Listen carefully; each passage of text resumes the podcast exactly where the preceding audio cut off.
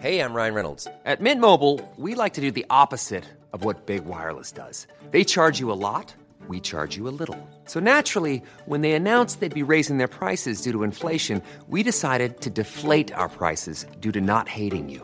That's right. We're cutting the price of Mint Unlimited from $30 a month to just $15 a month. Give it a try at mintmobile.com slash switch. $45 upfront for three months plus taxes and fees. Promo rate for new customers for limited time. Unlimited more than 40 gigabytes per month. Slows. Full terms at mintmobile.com.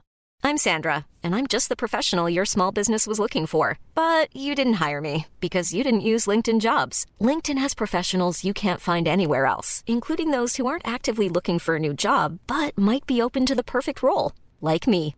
In a given month, over 70% of LinkedIn users don't visit other leading job sites. So if you're not looking on LinkedIn, you'll miss out on great candidates like Sandra. Start hiring professionals like a professional. Post your free job on linkedin.com/people today.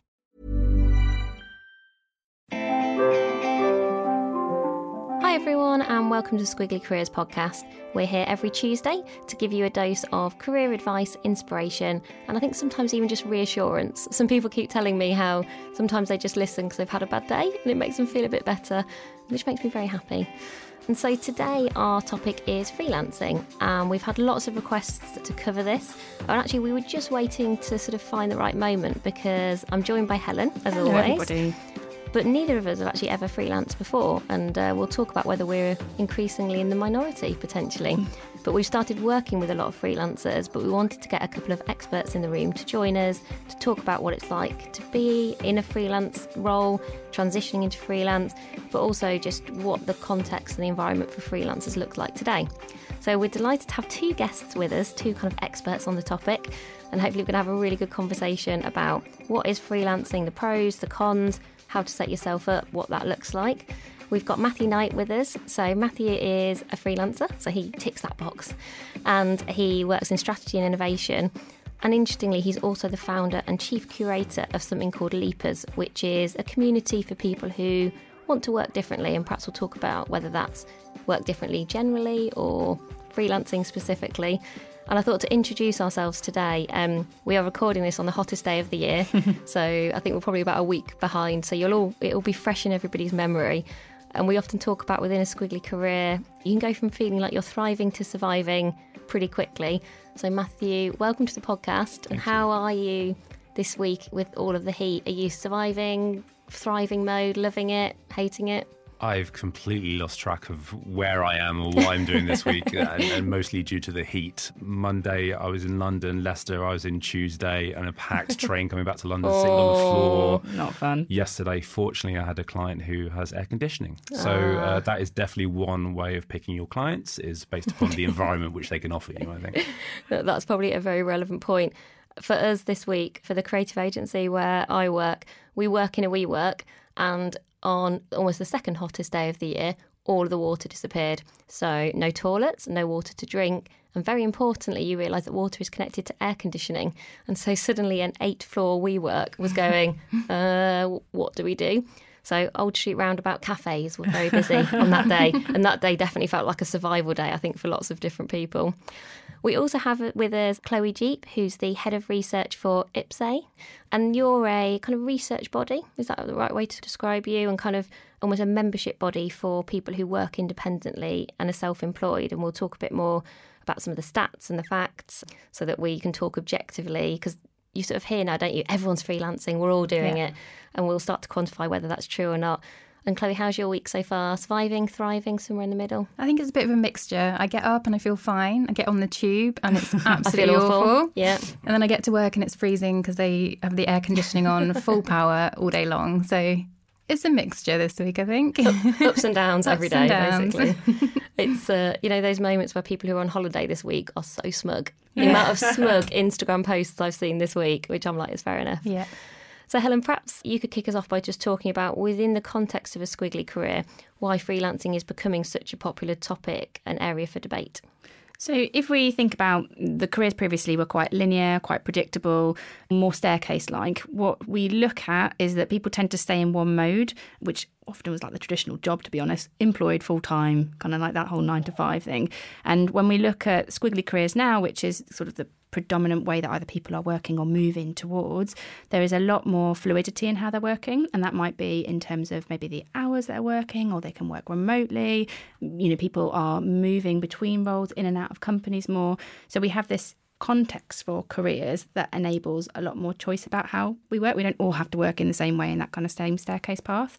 And what we are seeing is that there are more people who are freelancing in that squiggly career. They're sort of trying that mode of work on, and that actually that that career context is enabling it because people can had they've got the technology to work remotely so that actually their freelance opportunities could be outside of the area that they work in. They can work in teams virtually. It just creates the opportunity for people to work in that way. So we're seeing that the context enables it and as more people start saying wow actually this squiggly career thing's really good. I don't have to follow people's path more people are talking to us and saying freelance looks like an opportunity that would be really interesting for me in this career. But i think people are a little bit scared of it. Like it's sort of hmm. it's quite glamorized, so we see quite a lot about it. And I know we'll talk about the stats, but people are a bit fearful about how do I do it. Just as it's glamorized, there are also some kind of fear stories around getting paid and you know where the power is, and if I do that, can I go back? And I, I think that'll be all really interesting things for us to get into today. But there is certainly, I mean, maybe let's move on to the stats. It's certainly an area that is increasing in interest, and it looks to be something that's increasing in a, a mode of career that people are interested in. Yeah, so when we think about kind of what is a freelancer, so let's mm. just make sure that we all kind of feel clear about it. Mm. We were sort of thinking about what's the definition. I'd be really interested to hear both of your kind of perspectives around at what point do you go, I'm now a freelancer versus maybe doing side projects or working for myself? And like my starting hypothesis was there are three things perhaps that all freelancers have in common that you work for yourself, that you have multiple projects, and that you're managing your own time. So, Matthew, as a freelancer, is that right? Are those three things all true for you? I think there's a really interesting distinction between freelance and self-employed. So most freelancers are self-employed. Not Hmm. Yeah. all self-employed are freelancers. And I think the the Yes. main distinction that a lot of bodies tend to make is that freelance is a set of like specialist skills in some way. Okay. Um, but I think the definitions are really falling behind when it comes to work, and and Yeah. there are so many models of work that don't have a clear definition of what is and what isn't. You know, around the gig economy, around uh, models of work where you're effectively contingent on somebody providing you a pipeline of work. You're not in control of that. So whether that's zero hours contracts or you know Uber drivers, Yeah. but that also applies to the freelance sector to a certain extent because you can't just magic a job out of the air. So I think a lot of people get wrapped up in the definitions. The thing which I find the most interesting about work at the moment is that we have the opportunity to design how we work. Mm-hmm. And that's the most important bit. It's not going,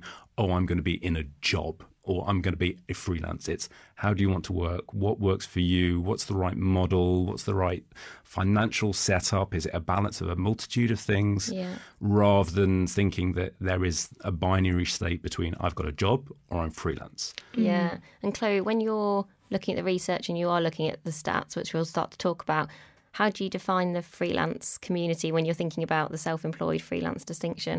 So we define them as those that are working in kind of the top three categories of um, highly skilled jobs. So those are kind of professionals, ones that require lots of skill, and they're also working for themselves and choosing where they work, when they work, and to an extent who they work for.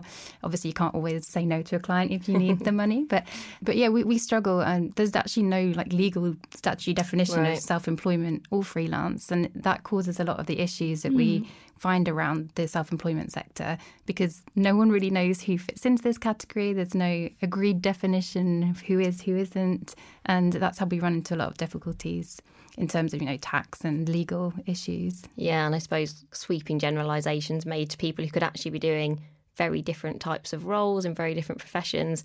We're seeing a trend anyway with careers more generally. And I wonder if this is the same actually for freelancers around going, actually now everything's becoming much more personalised. Yeah. This kind of hyper personalisation of going, you can't put everybody together in a category. No. And actually, that's probably better. It's probably better to kind of have a freer view and worry less about definitions and more about individual needs. Yeah. So when you look at the way you do think about freelancers, what kind of numbers for the UK are we looking at in terms of how many people are doing it? Is it on the increase? Yep. So, in terms of self employment, there's about nearly 5 million people Wow. who are self employed in the UK.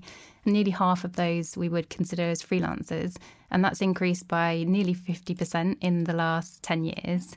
Wow. And we've actually found that that increase has been driven by women who've increased by like 63% in the last 10 years. And there's a lot of working mothers working in this way. And the main reason they choose to do it is um, for flexibility. That's the top reason every time we talk to people. It's about the flexibility to work around them and their lives.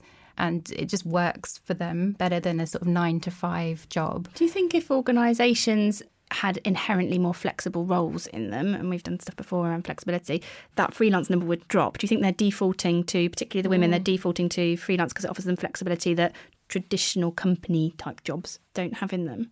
I think that that definitely is one of the reasons. Um, but I think also that flexibility is the top reason, but it's not the only reason.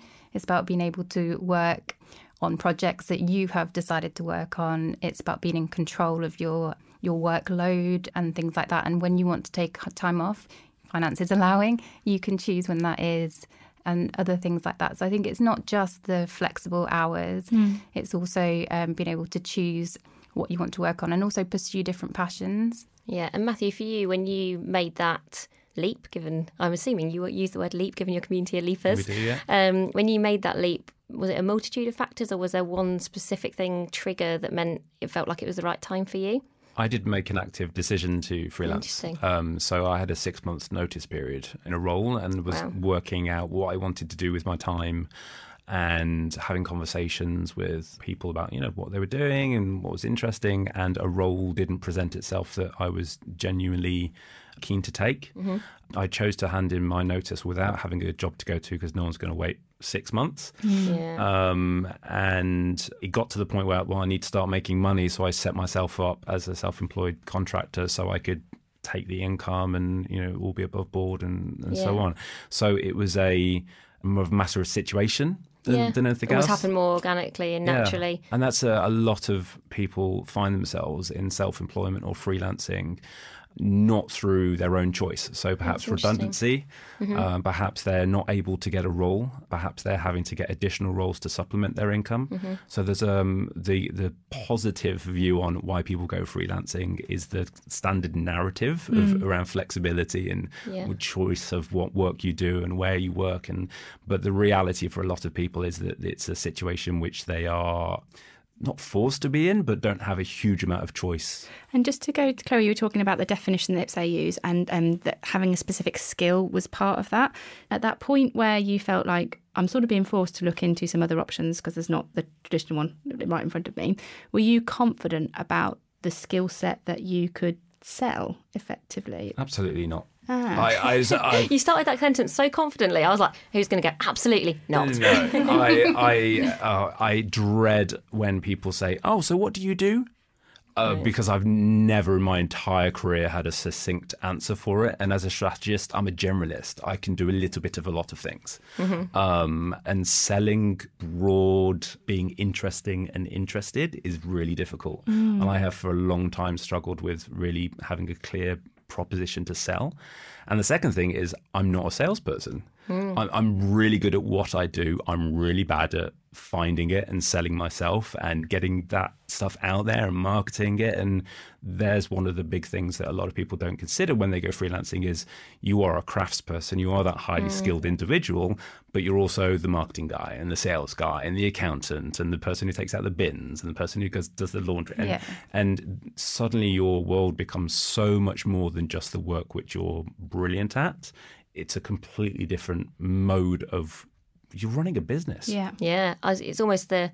It's what's so interesting is you talk about people having kind of the specialisms, and the irony is potentially by then choosing to really focus on that by being freelance, you then end up probably doing lots of other things that you'd not anticipated that are not your specialism. Huge amount. And it's a massive learning curve as well because uh, when was the first time you did a contract? You know, if you were a graphic designer, and you step out of a job and then suddenly, oh, what's the contract? What's a non compete clause? What does this IP thing mean? Oh, what's my.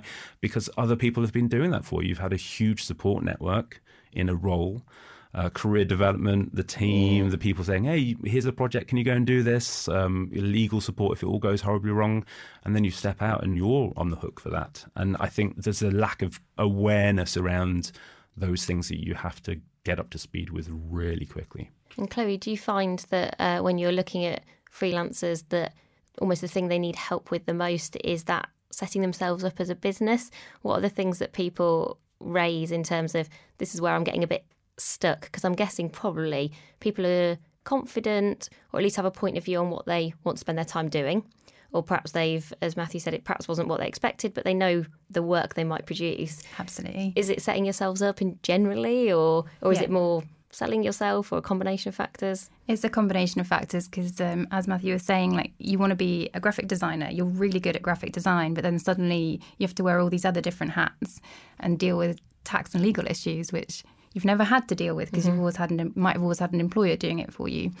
So it is a minefield. So it's not only the the legal things, but it's also marketing, you know, social media, building your brand, and things like that. It might not necessarily come naturally to you. So at IPSE, we offer a lot of support for people. So we have help with contracts, we have tax and legal helplines, we have um, insurances to protect people because also you don't have any statutory employment benefits either if you become a freelancer.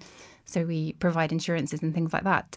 Um, so it is a very scary thing, but having spoken to a lot of freelancers, they say that it was scary to take the leap in the beginning, but once they got into it, they were so happy that they'd done it. And we find very few people are actually unhappy with their careers. Okay, they say it's stressful, there's difficulties, um, it's been a steep learning curve, you said, but most people are generally happy once they get into it. Yeah, and I think what's been interesting already so far in the conversation is breaking a few stereotypes or of assumptions you have around freelancing. And one of the things that I found really interesting when I was uh, doing a bit of research is that the number of self employed people over 65 has tripled, particularly since the recession. So I was going, oh, that's really interesting. Is that economic driven? So actually, there's been a recession and perhaps people now genuinely need the cash. So they're working for longer, but they want to work in a different way. Or is that choice because actually people see the benefits of work in terms of community, collaboration, intellectual stimulation? I'm guessing it could be a bit of a combination of factors, but I think you often go freelancing looks cool, probably in an office that looks a bit like a WeWork with plants and lots of concrete, etc. All kind of probably city based, very millennial thing. So you, and I think a lot of people go, that's um, something I want to do. It's always kind of overwhelmingly positive. You do see a lot of that, and I thought, oh, that's interesting that actually people potentially at retirement age are now starting to see freelance as potentially an option for them. Yeah, so it has been increasing, and we actually found that for younger people, it's much less likely to be because they can't find another role or because of redundancy. For the older population, that does get higher, Right. but it is a, definitely a combination between both. So people um, say that they now that it's so possible and so easy with you know the internet and everything else to be a freelancer, they've said. I've been working for someone my whole life. Now it's my turn to work for myself, do something I want to do.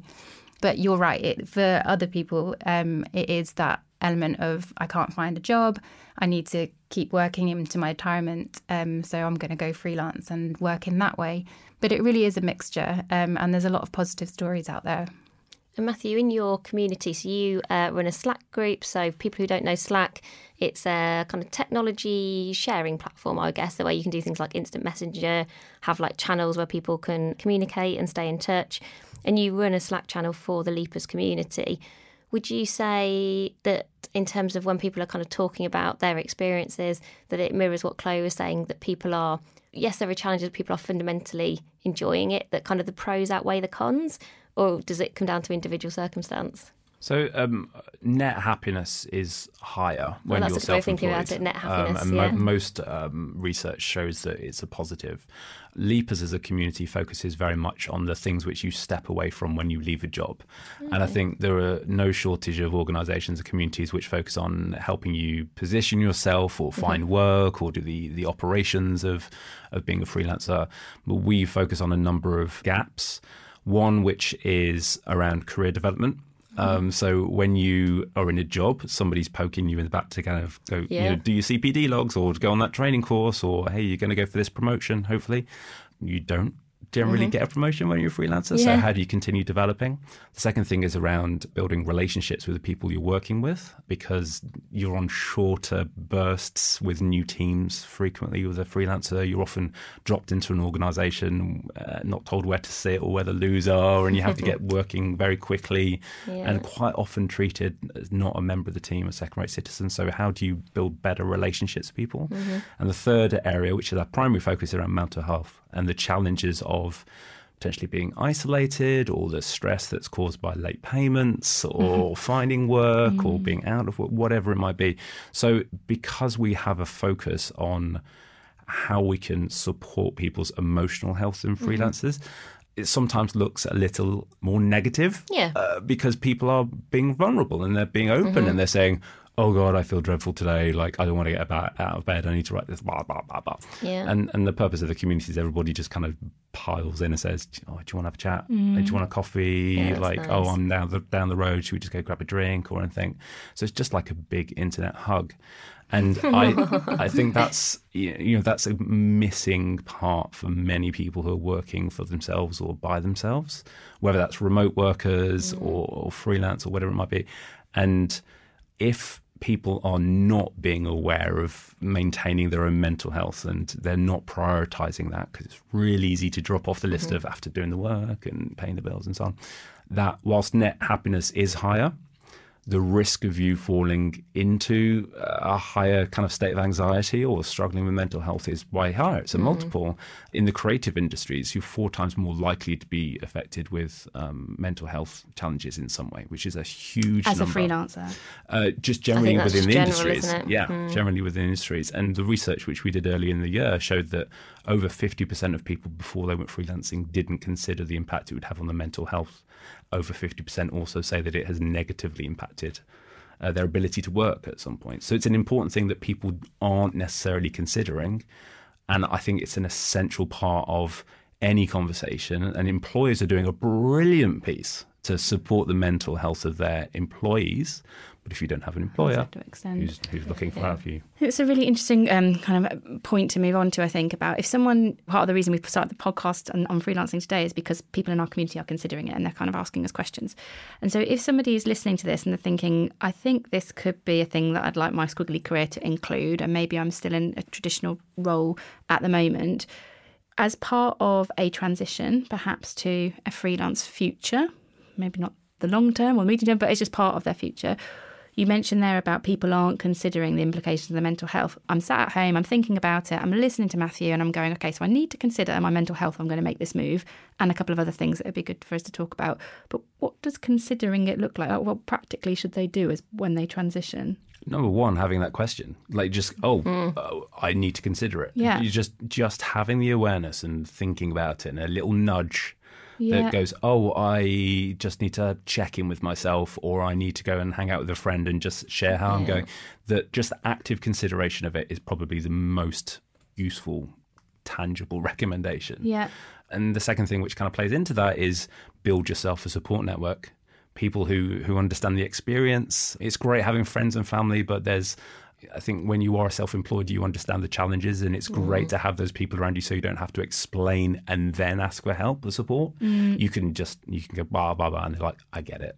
Yeah. Um, so having a support network in some form, whether that be an online community or you know in a co-working space or people that you talk to on a regular basis, that's absolutely critical.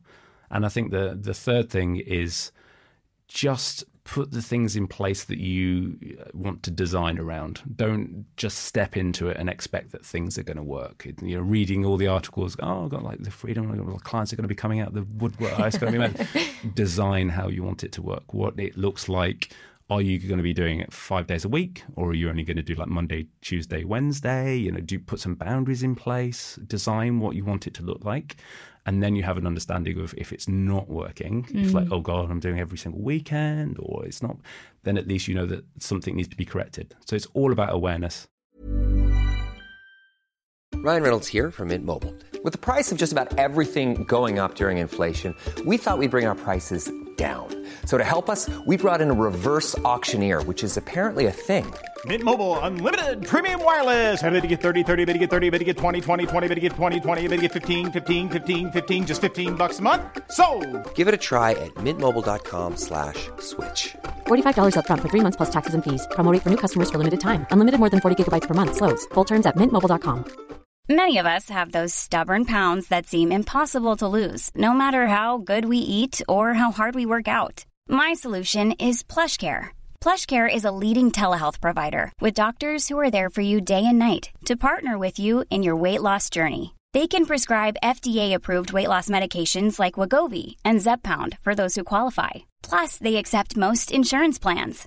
To get started, visit plushcare.com slash weight loss. That's plushcare.com slash weight loss. I'm Sandra, and I'm just the professional your small business was looking for. But you didn't hire me because you didn't use LinkedIn jobs. LinkedIn has professionals you can't find anywhere else, including those who aren't actively looking for a new job but might be open to the perfect role, like me. In a given month, over 70% of LinkedIn users don't visit other leading job sites. So if you're not looking on LinkedIn, you'll miss out on great candidates like Sandra. Start hiring professionals like a professional. Post your free job on linkedin.com/people slash people today.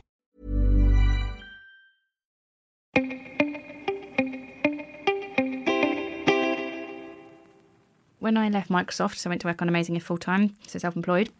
I remember thinking one of the things that I really liked about working in a company was the energy. Like I, I really feed off other people's energy, and so I moved very consciously and thought I don't want to be in my house five days a week because one or two days I quite like it because I like the focus, but after two days I really feel myself like depleted. So I consciously thought I got like a membership of a members club, and sometimes I don't ever meet anybody there, but I'm just surrounded by people, and it makes me feel energized. So I don't think I intentionally was like five things I should do, but I I, I think that design a career in a flexible future and a, and a freelance future that works for you, and that might be different for Matthew, might be different for Chloe and Helen or Sarah, is a really important part of that transition. Would you- you had anything else, Chloe, that you think someone's thinking about moving towards freelance, what should be in their like checklist of things to do? I think building a network and a community is one of the most important things, and not only for your mental health and support, but also it's one of the best ways to find work, to collaborate. Uh, Most people find out about um, work opportunities through word of mouth. So having that community, going to events, networking, meeting people, I think is one of the key things. And also, if you're just thinking about it um, and you're not a freelancer yet, then actually starting to do that, talking to people who are already doing it, getting their views, Yeah, that's a good getting idea. their support. Is that hard for an introvert to do? Well, that was, oh, that was going to be my next question. Oh, stole, stolen my next question. I was like, I was just waiting to do that. well, I'm an introvert. So, do you know, I was listening to Matthew going, um, oh, you go into a building for the first time and you don't know anyone. And I was thinking, oh, that's my worst case scenario. That's starting a new job. As an introvert, starting a new job, I have always found really hard. Yeah. I sort of need that two months of people here, I recognise them, I sort of feel comfortable. But I always find meeting new people really hard, very kind of energy depleting. And therefore, as a freelancer, I was thinking if I was going to be a freelancer, oh, does that mean I'm not very well suited to it? Because actually, I would find that really hard. Not necessarily. There's lots of online communities as well. If you're not um, very confident, sort of doing the face to face, and a lot of these events have wine, so wine always helps. I like that, Chloe. You've gone really practical. The Future of freelancing. Wine. Um, but no, online communities uh, can work for people who aren't necessarily as extrovert and don't want to go out and, and meet people, don't feel as comfortable. But I think one of the main things to consider as well is about building your confidence and uh, like almost putting like a freelancer hat on. This is not me. This is me as a freelancer. So it's like a different persona. Okay. Um, and I'm now a business that I'm selling. So it's kind of trying to step into a different mindset, I guess. Is that what you do, Matthew? I saw you sort of, um, people can't see, but when I said introvert, I mean, Matthew got so enthusiastic there and put kind of both hands up. so I'm guessing you relate to that. I identify as introverted. Yeah. So how do you find the turning up and trying to sell and meeting new people? really bad at it. um, and again, coming back to design, I design my week around that. So I generally front load the week with people time. And then the back half of the week is when I can sit at home writing or gathering the, the notes and pulling stuff together because I know my energy levels deplete like that. Mm-hmm. But if you're aware of those things, mm. It allows you to go, well, actually, maybe I don't want to start with a new team every single week, so I'm going to look Yeah. for longer term contracts. Yeah, You know, Just because you're freelance, it doesn't mean you've you're with the new team every week. You could find a six months, twelve months, two year contract. It's still freelancing.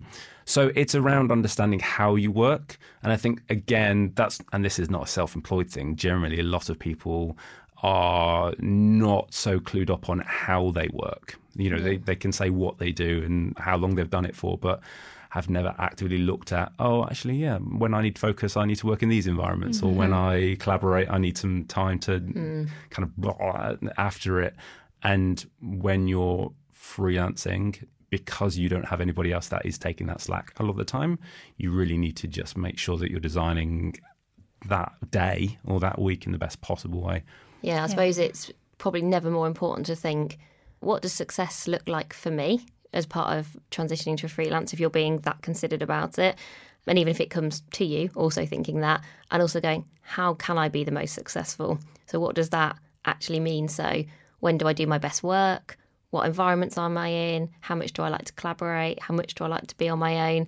It's interesting, like Helen and I, introvert versus extrovert, but we actually have the same kind of insight and observation around not wanting to be by ourselves too much. Mm-hmm. Because my problem as, a, as an introvert by myself, I just turn into a hermit. I'm just, I'm never going to leave the house, as in, and I just find that I then almost find it even harder to leave because you just sort of get more and more clothes. So actually, I'm like Helen, I very rarely sit at home at work. Even if I'm working from home, I'm usually in a cafe environment or a park environment. I I will try and be somewhere with people around me, and somehow you can recognise 90 minutes, two hours of really good quality work versus sitting at home where something about it just doesn't feel as high energy and doesn't seem to produce the same results for me. What we'll do in the resources that we post to go along with this on the podcast page on our website, which is amazingif.com for people, we'll include a link to an assessment of introversion and extroversion. So, mm. people, if you're listening, you may intuitively know it, but if it's something you've not done before, we'll give you like a free link and it might just help you to see where you sit on a scale of either you're an introvert, maybe you're an ambivert, which is somewhere in the middle, or you're an extrovert. And that might just help you to design your work with the way Matthew's talking. And also, I think it's really important to get out of your own head every so often Yeah. because I, I know that I personally can goes around, oh, I didn't do this right, I didn't do that right. And having feedback from others mm. is so, so important How to do getting you get it from that? your client. Ask. Uh, Right, you know, yeah. it, you just need to ask, and it's another challenge with the freelance kind of experience. A lot of the time is you come in, you do the work, you Mm. move on to the next thing, and often you don't know what impact that work had or where it went. And it's really important to know that your work was meaningful and had impact and was valuable. So Do you frame your request for feedback in any particular way? Like, what was the most impactful thing? What could I do differently? Is there any? Is there a standard thing you do? Uh, usually, it's questions around which parts of this project do you find really valuable? Uh, where were there things that we could have improved, or did we miss? And if we were to work together again, uh, you know, what would be valuable to do? So, just kind of really giving them the opportunity to be open and frank. A lot of clients struggle to give good feedback. I think Um, people struggle to give really good feedback yeah, generally, yeah. so it's Yeah. kind of not a surprise. But it is really important to ask, and a lot of people forget. To, Yeah, I can see that. To do that. One of the other challenges that I thought um, is really, I think, I suspect is something that most people would come across. Uh, is this sort of the idea of the free bit in freelancing? So I saw that um, in some of the research, Chloe, that you've done, it forty-three percent of people give away some of their time for free, and actually that's the point about good old creative industries. which Yeah. Both Matthew and I have spent quite a lot of time in. That's eighty-six percent in creative industries, and naturally, I don't think you have to be freelance to be able to, to give stuff away because I see that not just in freelance. So do we think that's a natural reality that everybody needs to kind of get their head around about oh i am going to have to work out a percentage of my time that i do give away for free because that helps to build my portfolio that helps to show the quality of my work. Do i need to do more of that when i'm first starting because i've got to build my credibility? Or actually is it more about going no that's actually not the right thing to do and you need to stick to your guns. What do you find So we've got a whole policy team at IPSE who are Right. working on a lot of different issues, and this is one of the ones. So um, no free work, basically. We're right saying okay that you'd say no like just don't do it we're saying that your work is valuable, it's a Mhm. skill, you're working, you're producing work. And this comes to another of the issues that we find is people's confidence about valuing their work and setting their day rates and things like that. So we're trying to do a lot of training around that, a lot of education to make sure people are valuing their work. Because I think when people go out into the world as a freelancer, they think, oh, well, is anyone going to pay me for this? Mm. So they think, oh, I better do some free work so I get a portfolio. But we're trying to change the attitude of clients and the freelancers to say that people should be paid for the work that they're doing. Yeah, when you say it like that, you're like, yes, of, of Mm. course, of course, people should be paid for the work that they're doing. And but the- it's hard, isn't it? It is. And the other issue we find is late payments as well. So Mm. they're getting paid for it, but it's coming too late. And that's really difficult. With the regular payment, uh, you know, that's kind of uh, normal as a freelancer, you, you always have different rates of income. It makes it very hard to plan if those payments are coming in late. And we find that people are spending so much time chasing these late payments. So it's not only that they're not getting paid, it's that they're spending extra admin time chasing the payments. And we don't think that's acceptable. So we're lobbying government. Um, and we've had quite a good success with the Small Business Commissioner, who's now got the powers to fine larger companies that are late payers. But we're still really pushing on that work to make sure that it's not acceptable for Yeah. because a larger company has their whole legal team behind them to make sure they're paid on time. As a freelancer, you're just this one person kind of knocking at the door. Is there a uh, like Glassdoor equivalent for freelancers where free, there is? I'm getting nods. What what is the Glassdoor equivalent for freelancers? Well, uh, there's a handful, but the main one is Freelance Circle, which is predominantly focused at the creative industries. Uh-huh. Um, so anonymous feedback on agencies. And also, they are working with organizations to help provide feedback to freelancers. It's essential that this is a relationship. It isn't a transactional process that you're trying to build relationships with people that you trust and you can work with them again. Mm-hmm. And that it's really important that you recognize that the organization gets something out of this as much as the individual. And that's the shift that I'd really like to see in freelancing is that it's not overflow or outsource or, oh, we've got to get somebody in. It's uh, specialist talent, uh, Mm, somebody that you're going, yeah. I really value your work. We're bringing you in because you can do a brilliant job and we don't have this skill internally. And we Mm. want to work with you. But an individual could go to that website and then, if they were going to work for a certain company, could see some of the anonymous commentary to identify potentially are they a great payer or not a great payer.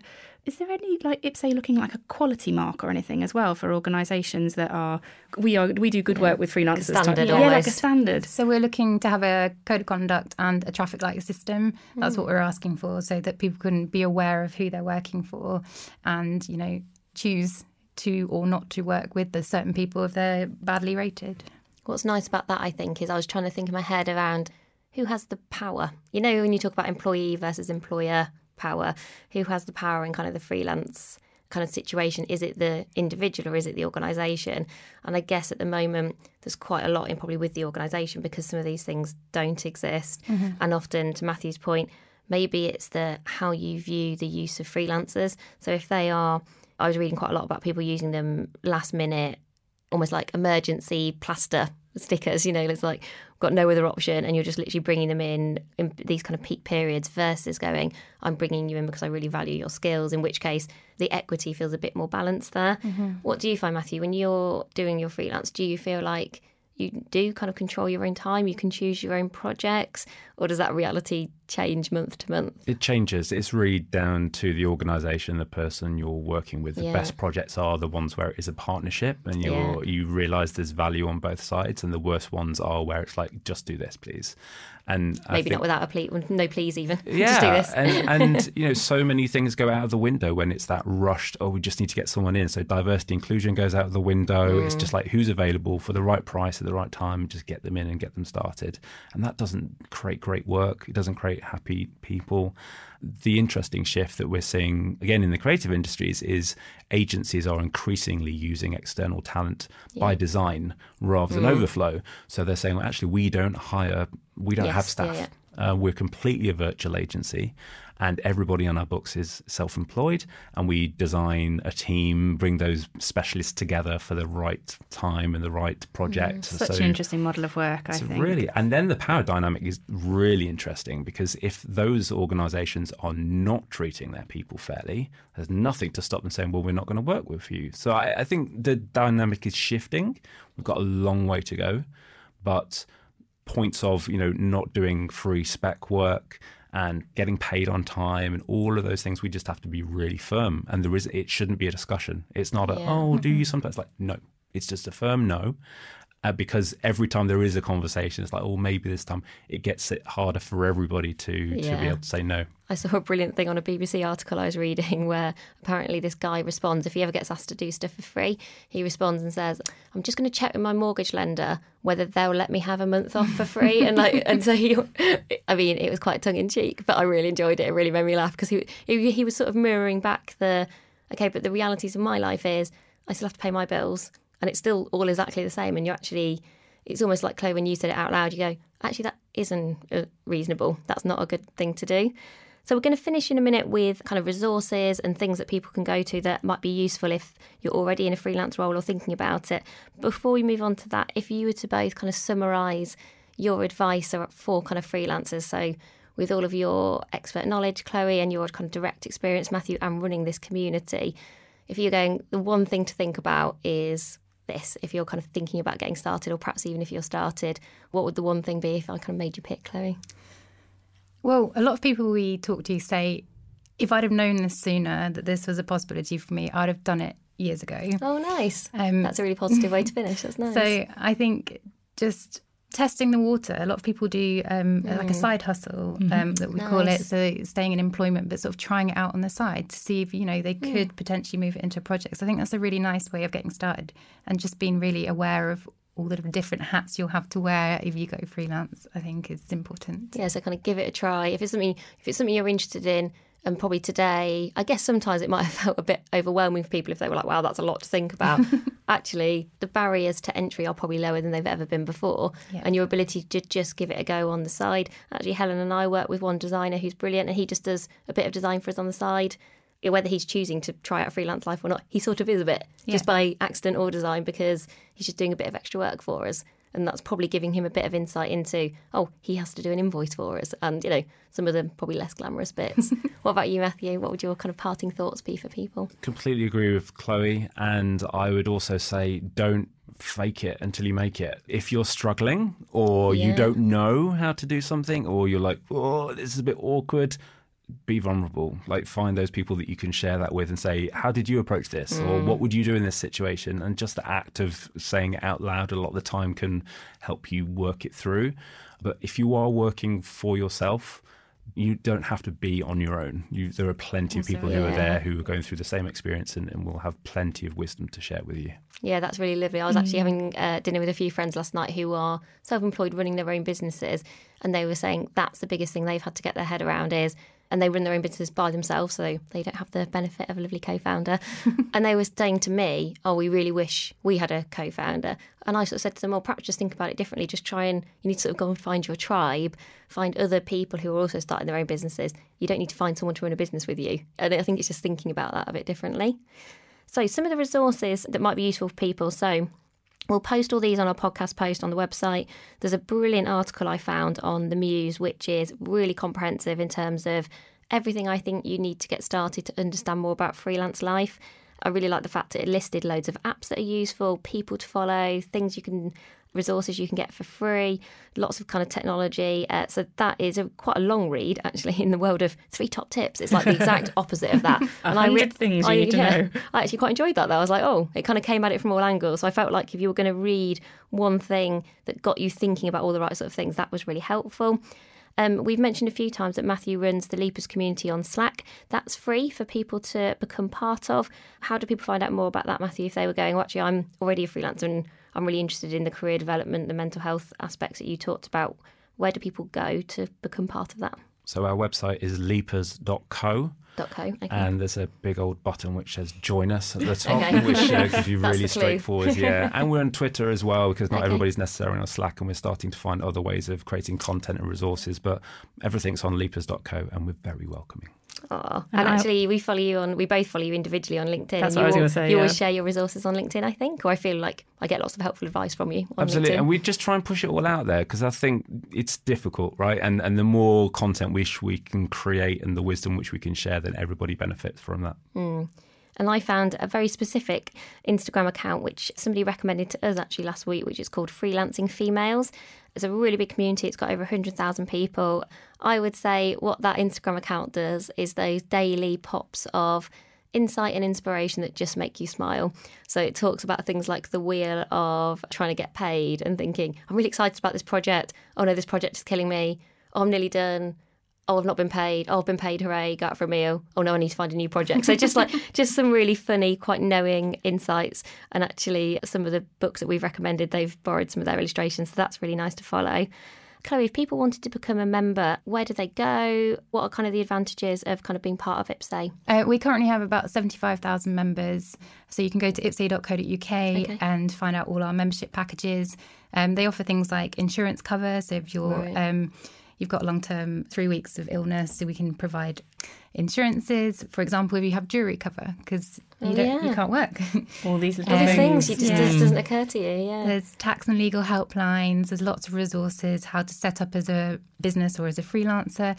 We also have lots of free content, uh, news, policy areas to think of, and lots of my research is on there as well to find out um, what's going on in the sector. Yeah, there's one that we uh, spotted. I think it was called "Be Your Own Boss." Be Your Boss, yeah, be, yeah, yeah, yeah. Um, which looked, looked like it was a really kind of helpful everything in one place. If you are listening and you know of other resources, because I'm sure there'll be lots of people listening who are already aware of things that we've perhaps not mentioned. If when we post this on Instagram, usually it's on a kind of Tuesday morning, depending on what time Helen gets up that day and what else, she, what else she's got on, please do comment on Instagram and share other things that you have found really helpful for the benefit of the community. We will then bring all of those things together and make sure that when we post on the website, it's got everything on there. So even more kind of inspiration from everybody who listens to the podcast. So if you have got something, uh, just keep a lookout on Instagram for the post. We're just at Amazing If and just benefit everybody else else, hopefully, by sharing your words of wisdom. So that's it from Squiggly Careers and from Sarah and I. And thank you so much, Matthew and Chloe. Really appreciate your thank time you. and all your expertise and wisdom. We'll be back next week with another episode and we'll see you all then. Bye for now.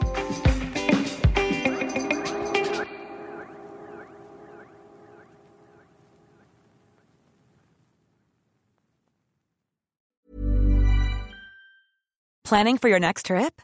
Elevate your travel style with Quince. Quince has all the jet setting essentials you'll want for your next getaway, like European linen, premium luggage options, buttery soft Italian leather bags, and so much more. And is all priced at 50 to 80% less than similar brands. Plus, Quince only works with factories that use safe and ethical manufacturing practices.